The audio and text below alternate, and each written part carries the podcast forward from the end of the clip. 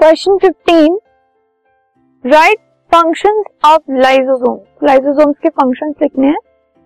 तो the functions of lysosomes are सबसे पहले वो एक intra cellular digestion of foreign particles में हेल्प करते हैं। मतलब फॉरेन पार्टिकल्स मतलब जो बाहर से आते हैं सेल में ठीक है? और जो कि सेल के लिए हार्मफुल होते हैं या यूजफुल नहीं होते। ओके सो so, इस डाइजेशन में, इन फॉरेन पार्टिकल्स की डाइजेशन में लाइसोसोम हेल्प करते हैं। स्टारवेशन के टाइम पर, ठीक है, जब फ़ूड नहीं अवेलेबल होता, उस टाइम पर ये लाइसोसोम एनर्जी प्रोवाइड करते हैं। And they help in defence against bacterial and viral infection क्योंकि ये फॉरेन मटेरियल्स को फॉरेन पार्टिकल्स को डाइजेस्ट कर लेते हैं।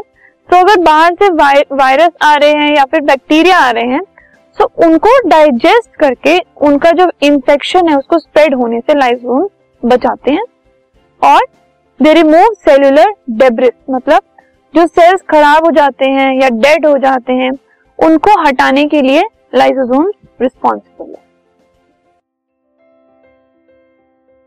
This podcast is brought you by Hubhopper शिक्षा अभियान अगर आपको ये पॉडकास्ट पसंद आया तो प्लीज़ लाइक शेयर और सब्सक्राइब करें और वीडियो क्लासेस के लिए शिक्षा अभियान के यूट्यूब चैनल पर जाएँ।